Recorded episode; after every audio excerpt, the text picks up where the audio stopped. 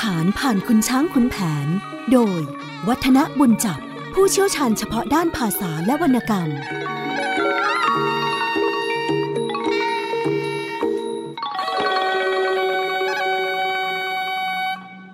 สวัสดีครับท่านผู้ฟังครับช่วงเวลาของเรื่องเล่าขานผ่านขุนช้างขุนแผนก็กลับมาพบกับท่านผู้ฟังเช่นเคยโดยที่ผมวัฒนะบุญจับก็มารับหน้าที่เล่าเรื่องราวผ่านวรรณกรรมสำคัญเรื่องนี้ให้ท่านผู้ฟังได้ฟังกันเนื้อความตอนนี้ก็เข้ามาสู่ตอนช่วงปลายๆนะพลายแก้วเป็นชู้กับนางพิมพ์ซึ่งก่อนหน้านี้ก็คงจะได้คุยกันถึงเรียกกันว่าย้อนภาพความหลังว่าทั้งแม่พิมพิลาไลยแล้วก็พลายแก้วนั้นได้เคยรู้จักกันมาอย่างไรและจากการที่มาบวชมาเรียนอยู่ที่วัดนี้จนกระทั่งได้มาเจอกันในวันที่มีการเทศมหาชาตินั้นจิตใจมันรุ่มร้อนทีเดียวแล้วพลายแก้วก็มาสารภาพทีเดียวบอกว่าที่มาหาแม่พิมพ์ที่ไร่ฝ้ายตรงจุดนี้เนี่ยก็เนื่องจากว่ามีธุระสำคัญถึงได้ถึงขนาดที่เรียกกันว่าหนีท่านสมภารมาถึงแม้ว่ากลับไปจะถูกลงโทษยังไงก็ยอมนะ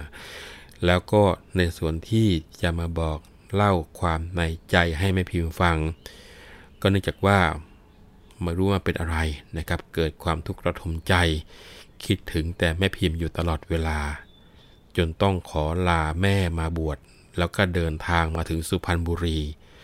พอมาพบพิมพ์พอเห็นไม่ทักไม่ทายก็รู้สึกยิ่งกลุ้มใจขึ้นมาแล้วก็ที่มาวันนี้ก็เพื่อจะบอกพิมพ์ว่ารักแม่พิมพ์มากมายเหลือเกินแล้วก็อยากจะได้แม่พิมพ์เนี่ยไปเป็นคู่ครองแล้วก็จะรักแม่พิมพ์ตลอดไปไม่มีวันจืดจางแม่พิมพ์พอได้ยินคำหวานๆจากพ่อพลายแก้วก็บอกไปว่าเนี่ยนะเราเป็นเพื่อนกันมานานแล้วจะมารักเป็นฉันชู้สาวเนี่ยมันคงจะไม่ดีแน่แล้วตอนนี้สาวใช้ทั้งหลายที่กำลังไปเก็บฝ้ายอยู่กำลังจะกลับมาก็ขอลาไปก่อนก็แล้วกันพอพูดเสร็จแม่พิมพ์ก็ลุกขึ้นทีเดียวพลายแก้วเห็นอย่างนั้นก็พูดปลอบนางไปบอกว่าขอให้แม่พิมพ์นั่งลงก่อนได้ไหมนะที่พูดมาทั้งหมดเนี่ยไม่ได้แกล้งพูดนะความรักของพี่เนี่ยมันหนักหนามาก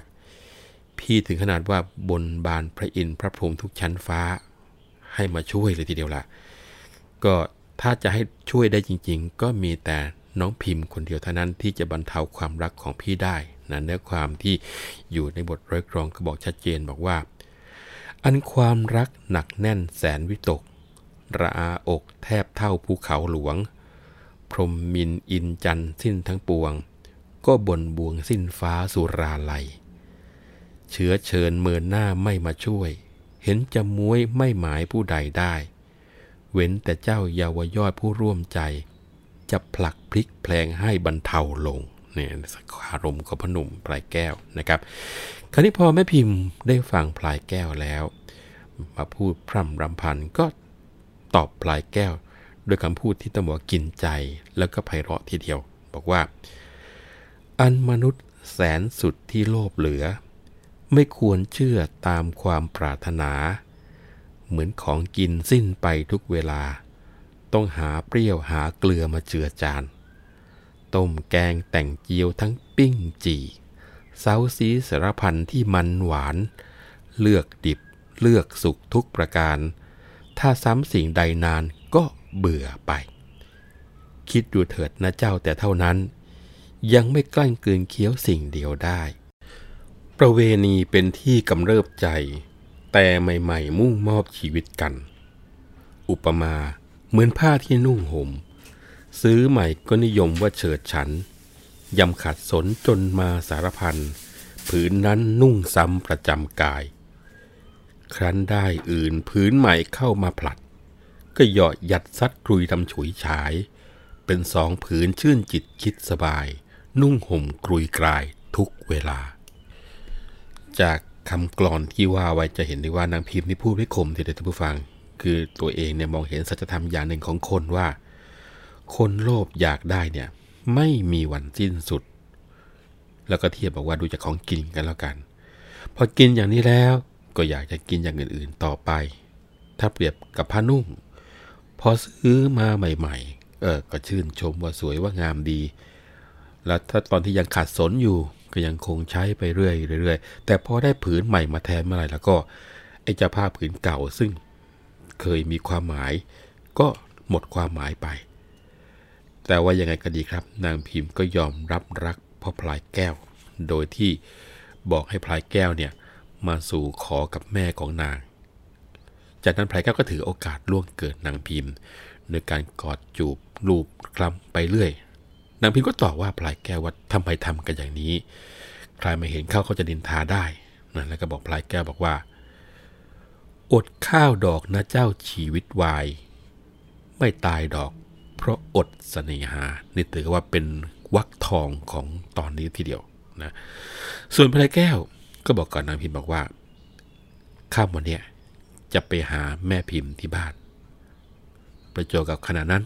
เป็นเวลาเย็นบ่าวไพร่ก็ไปเก็บฝ้ายกลับมาสายทองก็เลยแกล้งส่งเสียงร้องดังๆให้ทั้งสองรู้แล้วพลายแก้วก็หลบไปทั้งหมดก็พากันกลับบ้านพอตกเวลากลางคืนนางพิมพ์ก็เล่าเรื่องที่เกิดขึ้นทั้งหมดให้กับสายทองฟังด้วยความโกรธนะที่ถูกพลายแก้วลวนลามคราวนี้สายทองเห็นนางพิมพ์โกรธก็ปลอบบอกว่าเหตุนี้เป็นเพราะว่าพลายแก้วเนี่ยกำลังอยู่ในวัยหนุ่มยังไม่เคยพบผู้หญิงที่ไหนมาก่อนเลยคราวนี้พอมาพบนางพิมพ์ก็เกิดความรักเป็นครั้งแรกก็อาจจะใจร้อนไปบ้างนะอย่าได้ถือโทษโกรธพลายแก้วเลยหลังจากที่คุยกันเรียบร้อยทั้งคู่ก็แยกกันไปนอนนะครับข้างฝ่ายพ่อพลายแก้วพอกลับมาถึงวัดแล้วก็ยังไม่บวชคอยดูฤกษ์ประมาณว่าสัก2 ยามก็คือประมาณเที่ยงคืนนะครับดวงเดือนเคลื่อนคล้อยมองดูเห็นเมฆขาวเป็นช่วงเห็นเป็นดาวๆงดงามพิเคราะห์ดูทั้งทิศหลาวเหล็กทั้งทิศผีหลวงเห็นปลอดโปร่งดีก็ก้าวเท้าออกไปตามทิศตามตำราทันทีเลยทีเดียวล่ะนะครับเกี่ยวกับเรื่องของทิศเหล่านี้น่าสนใจทีเดียวโดยเฉพาะบรรดาทิศแล้วก็ฤกษ์ที่ไม่เป็นมงคลศัพท์คำว่าเหลาเหล็กศัพท์คำว่าผีหลวงตรงนี้ท่านผู้ฟังก็คงจะเคยได้ยินเรื่องราวเกี่ยวกับฤกษ์ยามนะเหลาเหล็กนี่ถือว่าเป็นยามทุพพนิมิตที่ร้ายแรงถ้าจะทำกิจการใดหากว่าอยู่ในยามเหลาเหล็กแล้วก็เขาบอกว่าต้องระงับหลีกเลี่ยงทันทีทีเดียวนะครับยิ่งการใช้ชีวิตคู่จะไปแต่งงานการขึ้นบ้านใหม่พวกนี้ก็ถือเรื่องพวกนี้มากนะครับส่วนผีหลวงนี่ถือว่าเป็นทิศที่เป็นอัปมงคลสำหรับการโคจรของผีหลวงและเหลาเหล็กเนี่ยจะโคจรอยู่เรียกกันว่าทิศตรงกันข้ามกันเป็นประจำเรียกว่าถ้าผีหลวงอยู่ทิศเหนือเหลาเหล็กก็จะอยู่ทิศใต้อย่างนี้เสมอๆแล้วก็เชื่อกันว่ามีผีประจำทิศต่างๆในวันหนึ่งตั้งแต่วันอาทิตย์ถึงวันเสาร์จะมีทิศผีหลวงประจำทิศตามต่างกันไปและทิศไหนเป็นทิศผีหลวงหรือเหลาเหล็กก็ถือว่าเป็นกาลกิณีนะต้องหลีกกันอย่างเต็มที่ทีเดียวเนื้อความตอนต่อไปยังไงเดี๋ยวลองฟังเสียงขับขานของดร.เทวีบุญจับมาขับแล้วก็เล่าเรื่องราวของขุนช้างขุนแผนเป็นร้อยกรองให้ท่านผู้ฟังได้ฟังกันครับอายมาถึงบ้านนางพิมพ์หาชาไม่เสกข้าวสารหวานไปให้หลับสนิทสะเดาะกลอนทอนลั่นทุกชั้นชิดที่บ้านปิดก็เปิดออกทันใดจึงกลิ้งครกเหยียบยืนขึ้นบนเรือน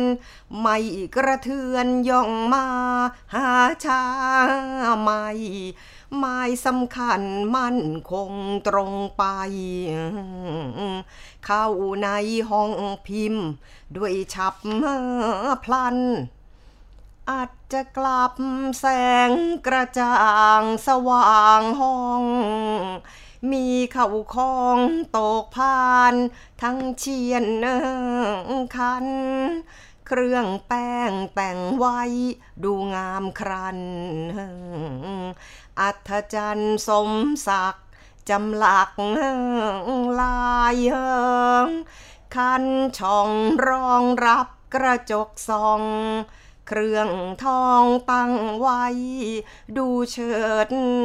ชายผ่านหมากเครื่องนาคมีมากมายม่านสายสอดหูแล้วหอยกลางน่ารักปักไม้เอาทองทมสวยสมฝีมือพิมพ์งามกระจ่างเป็นเรื่องสิ้นสุริยาเมื่อพานางข้ามแนวน้ำกว้างก็พลัดกัน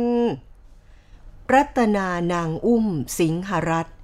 ท่องเที่ยวแถวพนัสพนาสัน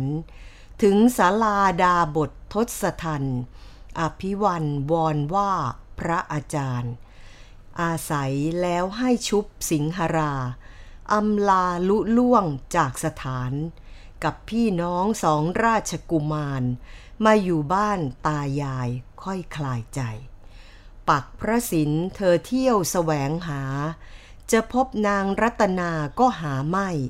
จนพลบค่ำย่ำแสงอโนไทยอาศัยสวนเจ้าเท้ากุฎาน้องเอ๋ยกระไรเลยฉลาดล้ำไม่ชอกช้ำฝีมือเจ้าเหลือหาประจงรูดม่านน้องย่องเยื้องมาเปิดมุ้งเห็นหน้าเจ้าพิมพ์นอน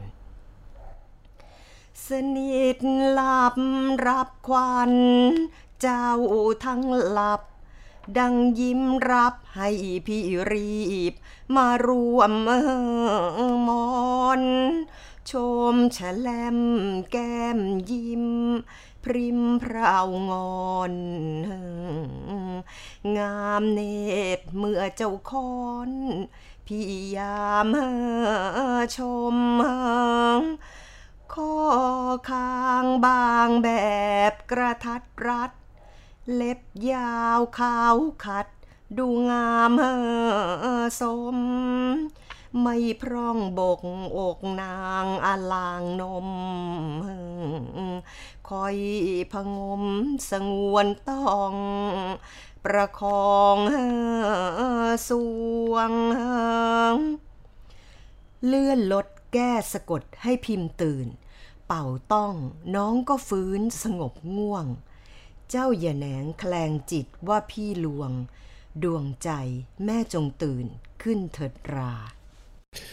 เนื้อความในนั้นก็คือพอมาถึงบ้านแม่พิมพิลาไลยนะเจ้าพลายแก้วก็ภาวนาคาถาเสกข้าวสารหวานหลังคาบ้านเพื่อที่จะสะกดให้คนในบ้านหลับลงทั้งหมดแล้วก็ภาวนาคาถาซ้ำสะเดาะกลอนประตูก็ลั่นออกด้วยตนเองเรียกกันว่าหมดทุกบานหมดทุกช่องเลยทีเดียวล่ะเจ้าพลายแก้วก็เข็นครกขึ้นมาแล้วก็เหยียบขึ้นบนเรือนย่องกริบหมายที่จะเข้าไปที่ห้องแม่พิมพิลาไลยตรงนี้น่าสนใจการท่านผู้ฟังการที่พ่อพลายแก้วจะเข้าไปบนเรือนแล้วก็มีการกลิ้งครกลงมาเนี่ยเป็นการบ่งบอกเลยว่าพอเวลาที่คนบนเรือนของแม่พิมพิลาไลยไม่ต้องขึ้นไม่ต้องลงกันแล้วเนี่ยเรือนแม่พิมพิลาไลยมีการชักบันไดขึ้นเอาไปไว้บนตัวเรือนข้างบนเพื่อที่จะไม่ให้คนที่ไม่ได้รับเชิญเนี่ยปีนเข้าปีนออกหรือว่าเดินขึ้นเดินลงได้นะครับจริงอยู่ครับปัจจุบันนี้พอเวลาที่เราเห็นเรือนเครื่องสับก็คือเรือนที่ปลูกอย่างแข็งแรงใช้ไม้แผ่นๆเลยเนี่ยพอเวลาที่เราขึ้นเราลงจะเห็นว่าบันไดจะมีการสร้างกันอย่างเรียกว่าแข็งแรงติดอยู่กับที่ส่วนมากแล้วบ้านหน้าตาอย่างนี้ก็มักจะเป็นบ้านที่อยู่ในปัจจุบันมีรั้วรอบขอบชิดนะครับแต่บ้านสมัยก่อนเนี่ยท่านผู้ฟังเขาไม่สร้างรั้วกันเพราะว่าการสร้างรั้วเนี่ยเขาถือกันว่ามีนัยยะของการที่จะซ่องสุมกำลังคน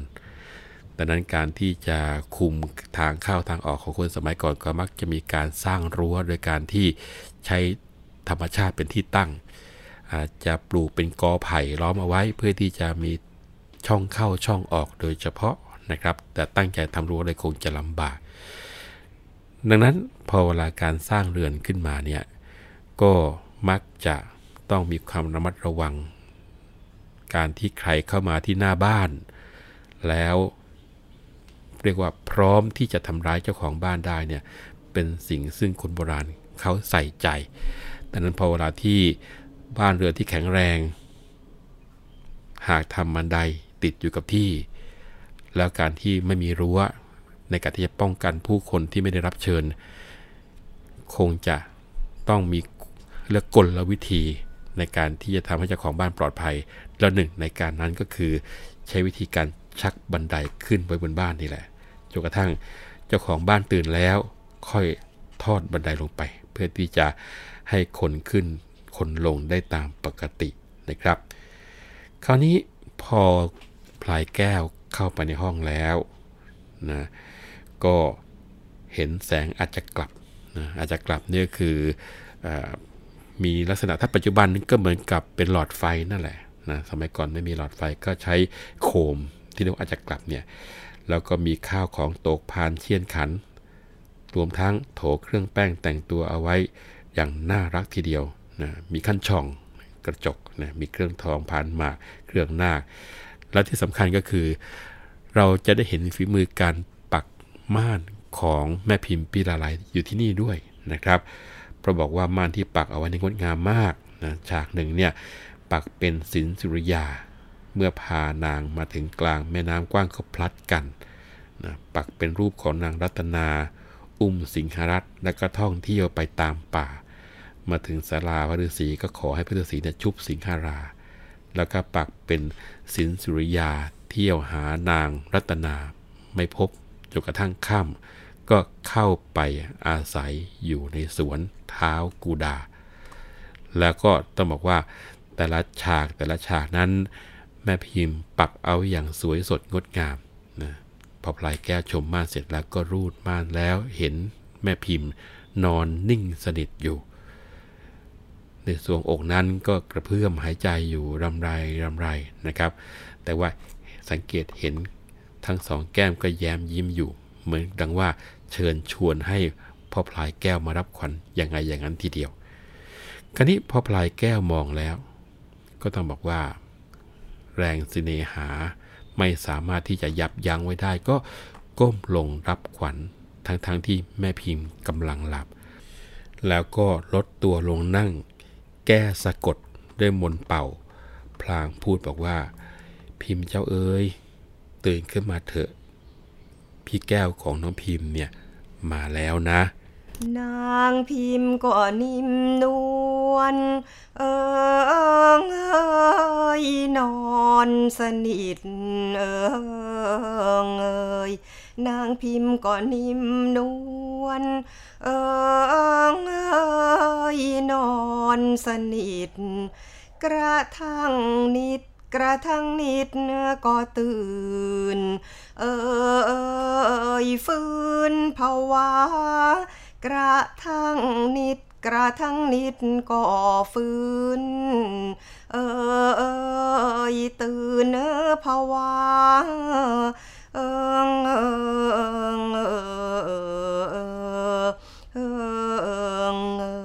พลิกกายชายเนตรเอิงเอ่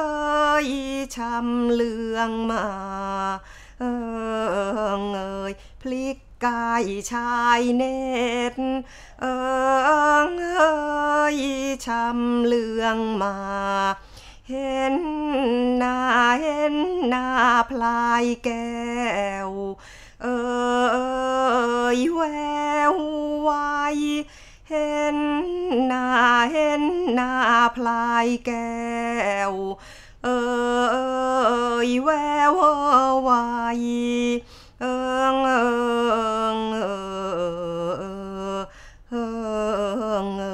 คิดพรันวันใจเอิง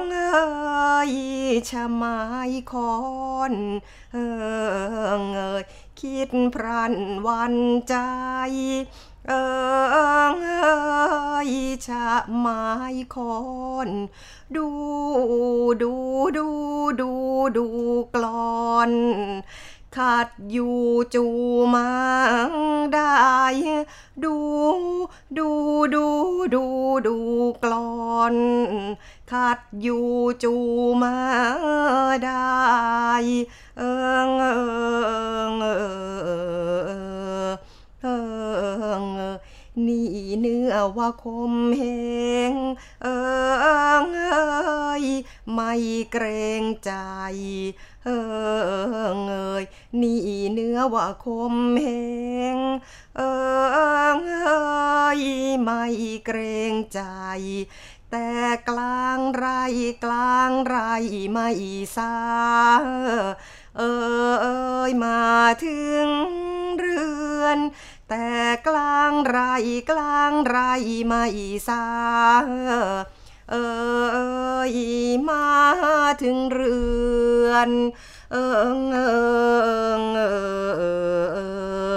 เอิงเอ้ยแต่เพียงนั้นยังว่าไม่น่าแค้นจวนเจียนจักกรันจะอายเพื่อนรบให้ขอต่อแม่ทำแชเชือนกลบเกลื่อนว่ากล่าวให้กลับกลายคิดว่ารักหรือที่หักมาถึงบ้านอย่าสมานเลยข้าแค้นไม่รู้หายแต่ที่ไร่เจ้ายังปล้ำทำให้อายใยฝ้ายเกลือกคันไปทั่วตัวมือหนักชักยื้อทำหยาบหยามงามหน้าน่ารับมาเป็นผัวสมสู่อยู่บ้านดิฉันกลัวตัวมิตายก็หลังคงเลือดย้อยเยี่ยงเพียงจับมือถือแขนก็แสนเจ็บคมเล็บเลือดเยาะลงพอพอยแต่หยอกกันสารพันเป็นริ้วรอยเชิญถอยไปเสียเถิดไม่ใหญ่ดีเจ้างามปลอดยอดรักของพลายแก้ว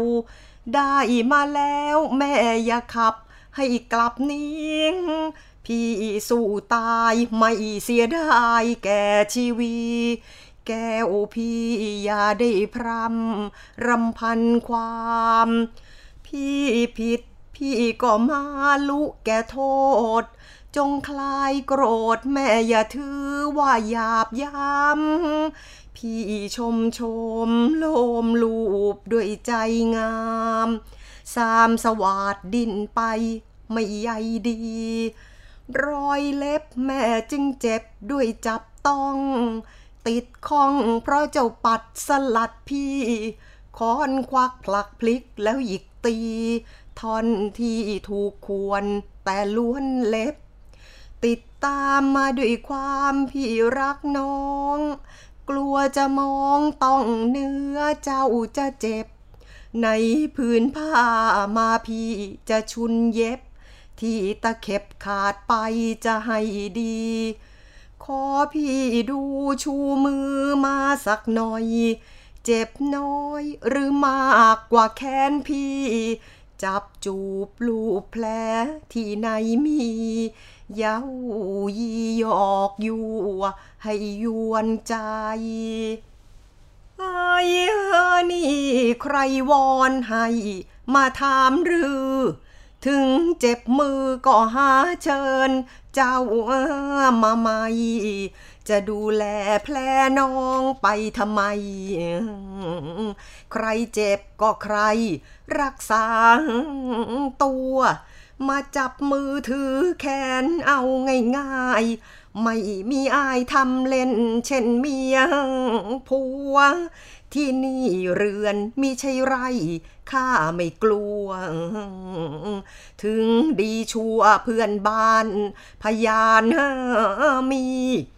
ยังเศร้าซีมิไปให้พ้นห้องมาจูจีนี้ก็ร้องให้อึ้งมีไม่วางแขนแค้นใจใช่พอดีจะทำทีเหมือนทีไรไม่ได้แล้วเป็นยังไงบ้างครับลีลาของพ่อพลายแก้วแล้วก็อากับกริยาตอบกลับของแม่พิมพ์พิลาไลยก่อนที่ดร.เทวีบุญจับจะขับขานแล้วก็เล่าเรื่องราวให้เราได้ฟังได้เกริ่นเอาไว้แล้วว่าพ่อพลายแก้วพอขึ้นมาบนเรือนของแม่พิมพ์พิลาไลยได้หลังจากที่เรียกว่าสะเดาะสารพัดสิ่งสารพัดอย่างที่เคยล็อกไว้ให้เปิดหมดก็มาคลายมนต์สะกดแล้วก็มากระซิบข้างๆหูของแม่พิมพ์พิลาไลยว่าตัวเองมาแล้วนะแม่พิมพ์พิลาไลยแม้จะหลับแต่ว่าใจก็ยังพะวงอยู่ดังนั้นพอได้ยินเสียงอยู่แว่วๆแม่พิมพ์ก็สะดุ้งตื่นผวาขึ้นมาพอพลิกกายเห็นหน้าพ่อพลายแก้วมานั่งอยู่ข้างๆเตียงใจนึงนี่ก็ยินดีครับที่ว่าบอกว่าคืนนี้จะมาหาแล้วมาจริงแต่อีกใจนึงก็ประหวั่นแล้วก็ยังค้อนแค้นอยู่ก็บอกว่าดูกลอนขัดอยู่ยังสะเดาะเข้ามาได้นี่กลางไร่ยังไม่พอหรือยังไงเนี่ยถึงได้อุกอาจเข้ามาถึงเรือนอีกน้องบอกแล้วไงว่าถ้ารักน้องจริงเนี่ยให้มาสู่ขอกับพ่อกับแม่จะมาทำหักหานถึงบ้านอย่างเนี้ยรู้ไหมว่ายังแค้นอยู่ไม่หายนะเนื้อตัวริ้วรอยเนี่ยเป็นลายเพราะว่าใบฝ้ายไม่เอาละอย่ามายุ่งเลยนะดูสิมือไม้ก็หนักอะไรอย่างนี้ดีไม่ดีแม่รู้ข้าวเนี่ยถ้าไม่ตายก็คงจะหลังลายตลอดเท้าชัวละเพราะพลายแก้วนี่เลือกว่าพอจับทางได้รู้ดีว่าแม่พิมพ์เนี่ยปากกับใจไม่ตรงกันนะปากบอกว่าไม่เอาไม่สนใจแต่ว่าใจไม่ได้ปฏิเสธก็เลยประคองแม่พิมพ์พิลาไลยและบอกว่าแม่พิมพ์อย่าขับไล่พี่เลยนะพี่สู้ยอมตายไม่เสียดายชีวิตบุกมาหาแม่พิมพ์ถึงบ้านก็เพราะว่ารักแม่พิมพ์หรอกและเพราะมาสำนึกในความผิดที่ได้ทำกับแม่ไว้เมื่อตอนกลางวันถ้าพี่ไม่ได้มาขอโทษเจ้าแล้วเนี่ยที่ไหนพี่จะนอนตาหลับลงไปได้ล่ะไหนเจ็บปวดตรงไหนบอกพี่มาสิพี่จะเป่าให้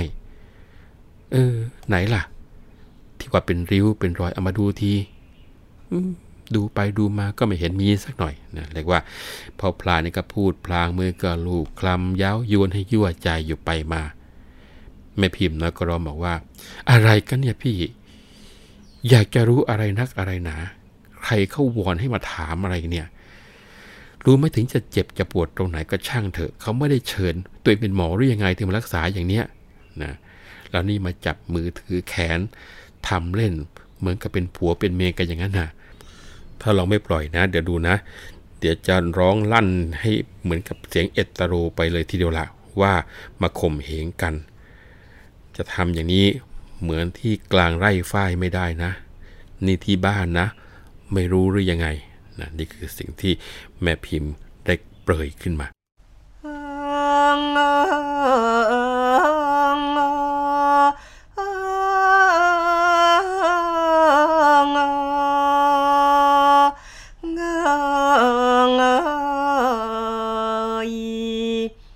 ไม่เม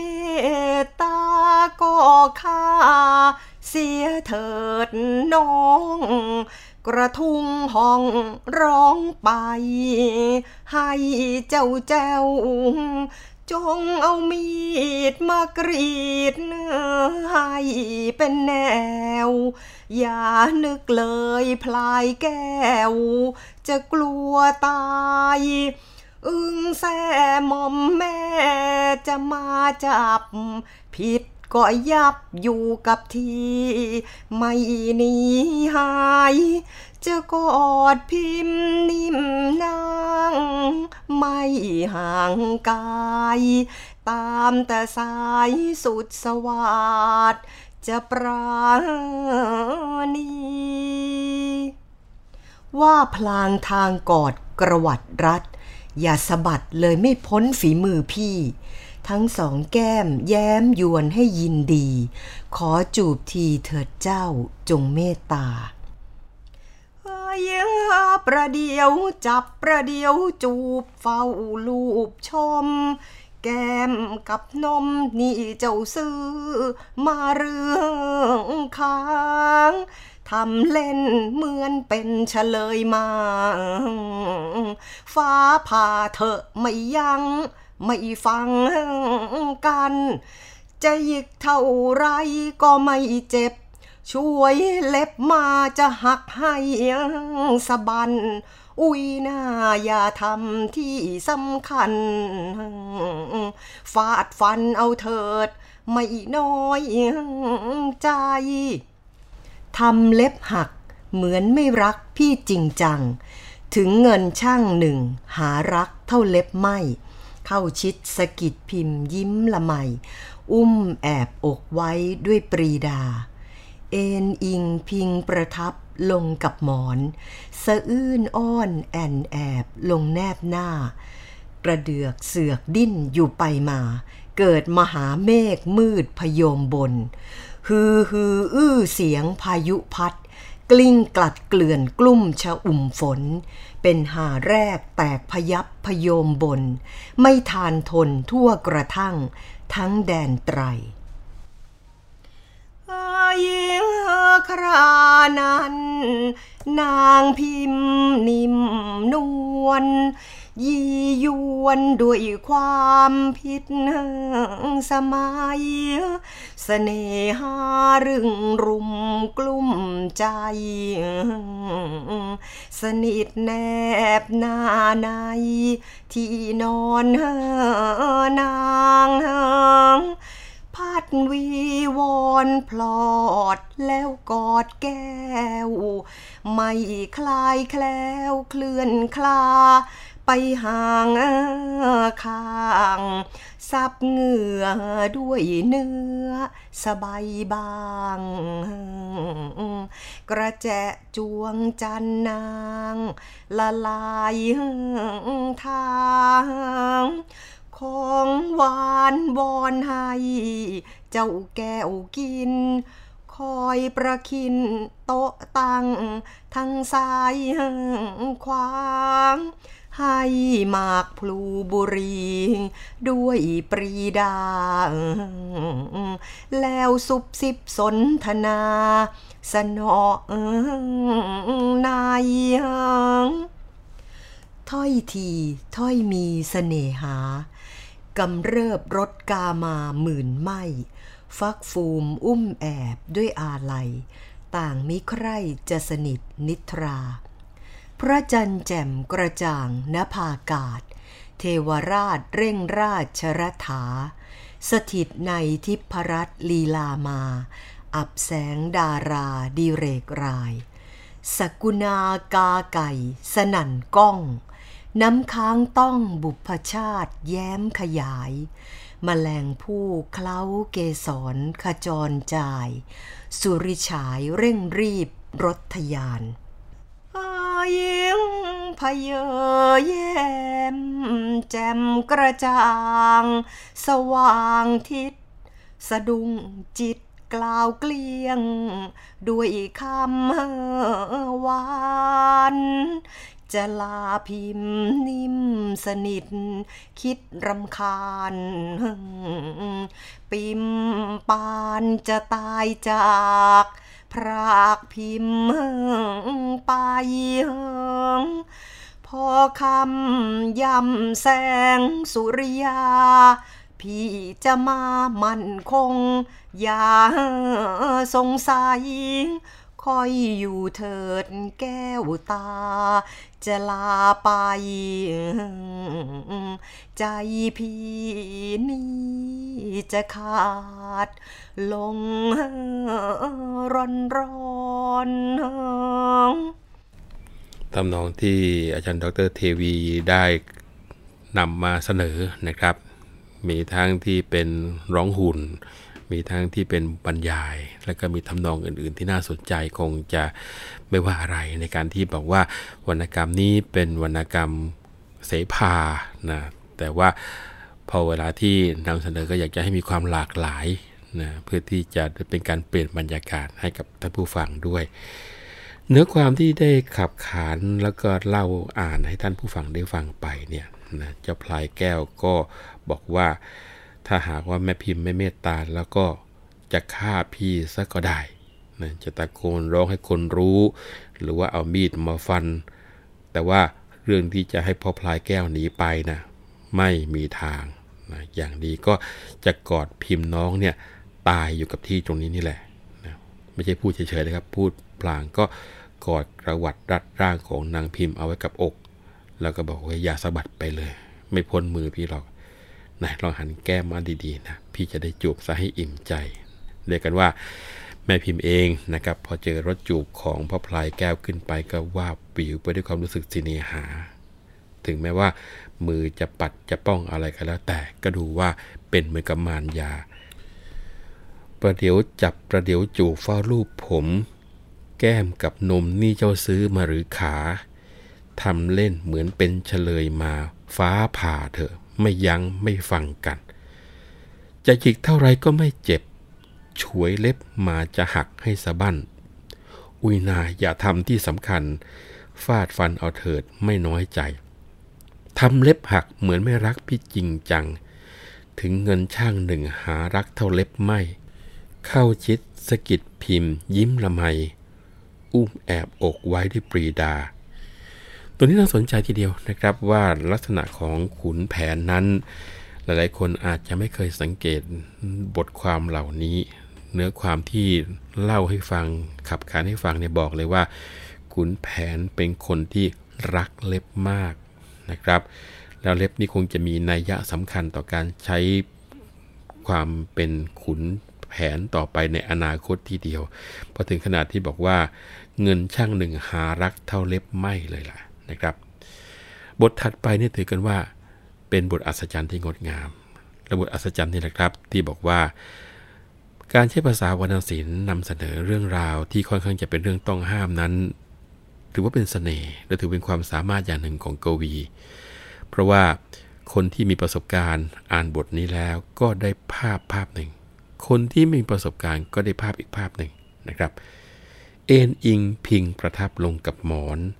สะอื้นอ้อนอ่อนแอบลงแนบหน้ากระเดือกเลือกดิ้นอยู่ไปมาเกิดมหาเมฆมืดพยมบนฮือฮืออื้อเสียงพายุพัดกลิ้งกลัดเกลื่อนกลุ่มชอุ่มฝนเป็นหาแรกแตกพยับพยมบนไม่ทานทนทั่วกระทั่งทั้งแดนไตรนะจะสังเกตได้ว่าถ้าเป็นการอ่านแปลตามความก็เหมือนกับเป็นการใช้ธรรมชาติมาเป็นตัวเล่าเรื่องแต่ว่าถ้าคนที่มีประสบการณ์ก็จะตีความภาพธรรมชาตินั้นว่าเป็นสัญลักษณ์แทนอะไรต่อมีอะไรหลายๆอย่างตามที่ตัวเองเข้าใจและเคยมีประสบการณ์กันไปดังนั้นการที่เรียกว่าพายุพัดจนกระทั่งฝนตกขึ้นมาเป็นหาแรกนั้นก็คงเป็นที่ประทับใจของทุกฝ่ายละมั้งนะครับเพราะว่าเรียกกันว่าเมื่อรักแรกมาประทับใจเสียนี้นะเสน่หาก็รัดรึงใจเจ้าพิมพ์จนที่เรียกกันว่าไม่ยอมห่างจากเจ้าพลายแก้วเลยทีเดียวเอาสบายบางมาซับเหงื่อแล้วก็พัดวีให้กับเจ้าเนนแก้วที่ตอนนี้มาเป็นเจ้าพลายแก้วเหมือนเดิมแล้วนอนไม่ยอมเคลื่อนคลาดไปจากเจ้าแก้วทีเดียวล่ะนอกจากนั้นก็เอากระแจจันทร์มาละลายทาแล้วก็หาของหวานมาป้อนให้ไม่ขาดทีเดียวพร่ำสนทนาด้วยความรักกระจุกกระจีกันเรียกกันว่าไม่มีใครงีบไม่มีใครหลับลงไปได้เลยทีเดียวจนกระทั่งพระจันทร์กระจ่างเร่งราชรถไปสู่ทิศทางที่จะต้องตกเสียงนกเสียงกาเสียงไก่บ่งบอกให้รู้ว่าตอนนี้เช้าแล้วนะครับน้ำค้างก็ยังได้ยินเสียงตกอยู่เพาะๆเจ้าพลายแก้วก็ได้สติกล่าวลาน้องพิมพิลาไลด้วยคำหวานว่าพอแสงพระอาทิตย์ขึ้นมาแล้วก็เราก็จะได้เจอกันนะ แล้วตอนนี้พี่ขอลาไปก่อนทั้งที่ต้องบอกเลยว่าใจพี่เนี่ยจะขาดร้อนๆเอาเลยทีเดียวล่ะครานั้นนางพิมพิลาลายถอนใจสะอึกสะอื่นอ่อนระทวยทอดกอดแก้วยิ่งอาวรพ่อมานอนให้พิมนี่ตรอมใจก็สะสมที่อารมณ์เราโฉดชัวรักตัวแล้วหารักสบายไหมเช้าคำจะรำโศกเสมอไปสักเมื่อไรจะหายไหวรำคาญรักพิมพ์พิมพ์รักพี่พลายแก้วรักแล้วปลูกรักมาหักหานมาหักต้นโค่นทิ้งทรมานโอ้รักก็จะรานไปแรมไกลเนื้อความนั้นก็ชัดเจนทีเดียวครับพอสดับเสียงลาของคนรักก็คือพ่อพลายแก้วเนี่ยทำให้หัวใจของแม่พิมพ์แทบจะขาดตามเสียงลาไปด้วยเลยทีเดียว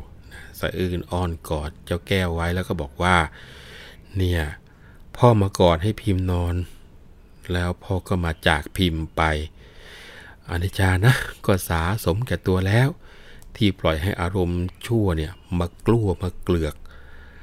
รักแล้วก็หาสบายไม่เช้าค่ำก็จะร่ำโศกอยู่ร่ำไปอีกเมื่อไรจึงจะหายคลายรำคาญลง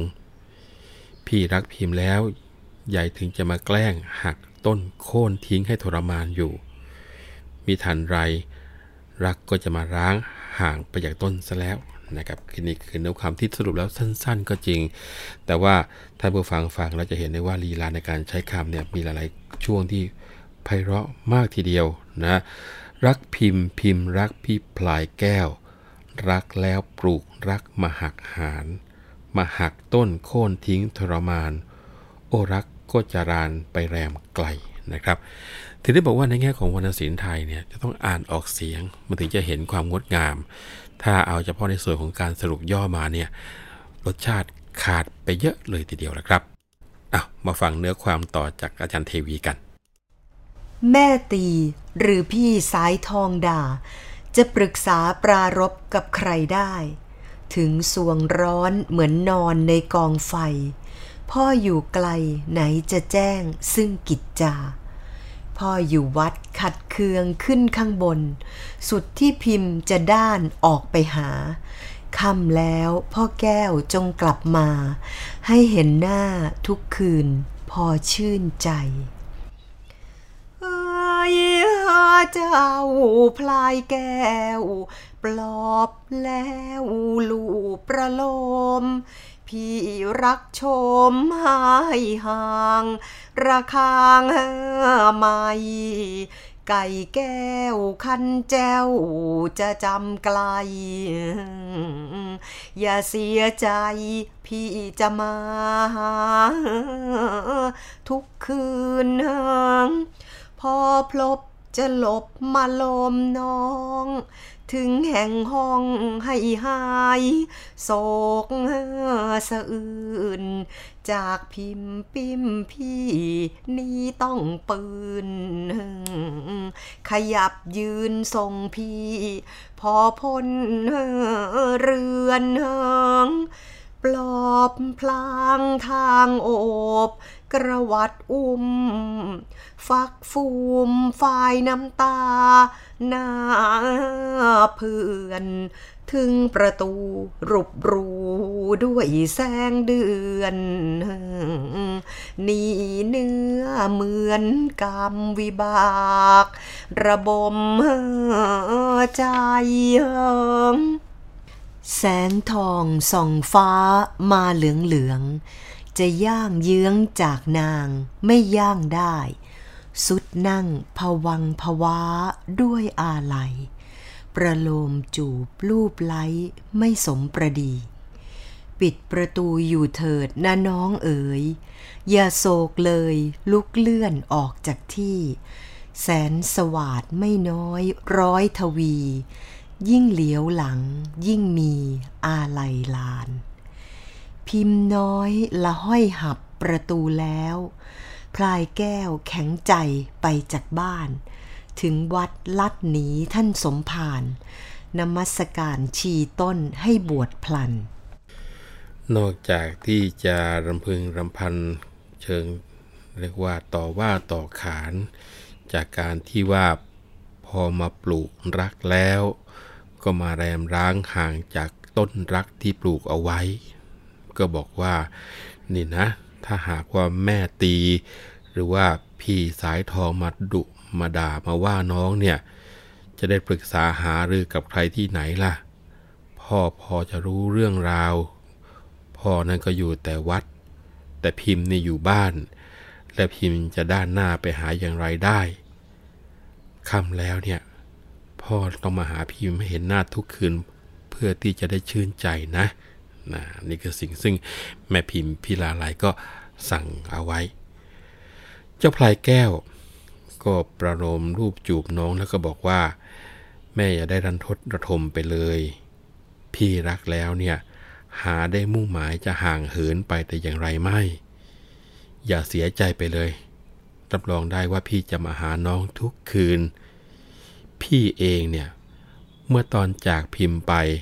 ก็เหมือนร่างของพี่เนี่ยต้องปืนแทบจะฝืนใจไม่ได้ทีเดียวคำว่าต้องปืนเนี่ยถ้าเป็นปัจจุบันเราคงจะนึกภาพว่าคงจะมีสภาวะเหมือนกับถูกลูกกระสุนที่ออกมาจากกระบอกแล้วก็แล่นเข้าไปสู่ร่างเจ็บปวดขนาดนั้นแต่คำว่าปืนสมัยก่อนเนี่ยมีความหมายที่ต้องบอกว่าแตกต่างไปจากปัจจุบันพอสมควรทีเดียวอันนี้โยงใหญ่ไปถึงว่าถ้าหากว่าเข้าไปที่พิพิธภัณฑ์สถานแห่งชาติที่พระนครข้างๆที่โรงละครแห่งชาติเนี่ยข้างหน้าจะมีรูปหล่อโลหะและบอกว่าเป็นรูปพระนารายณ์ทรงปืนแต่พอไปดูจริงๆแล้วถ้าคนเห็นแต่ภาพของคำว่าปืนที่มีไก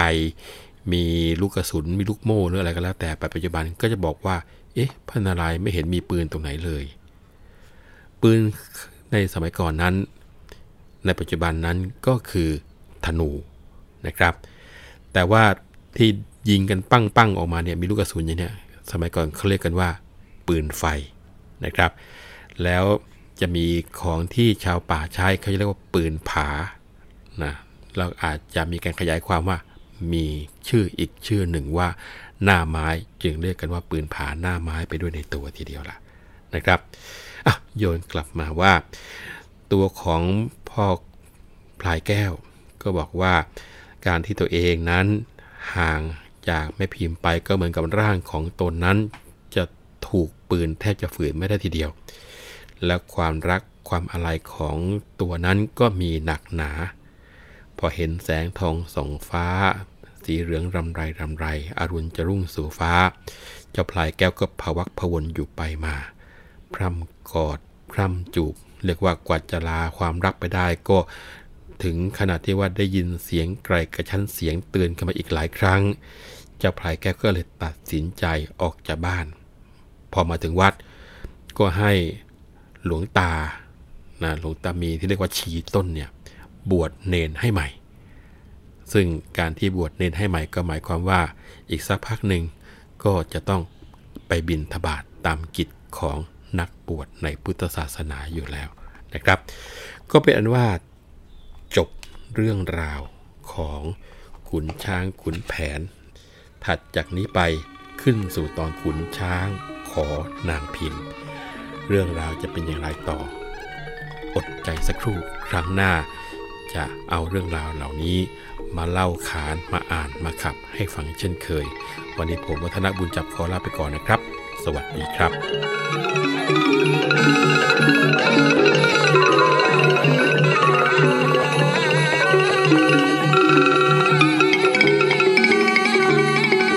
เรื่องเล่าขานผ่านขุนช้างขุนแผนติดตามได้ทางวิทยุไทย PBS www.thaipbsradio.com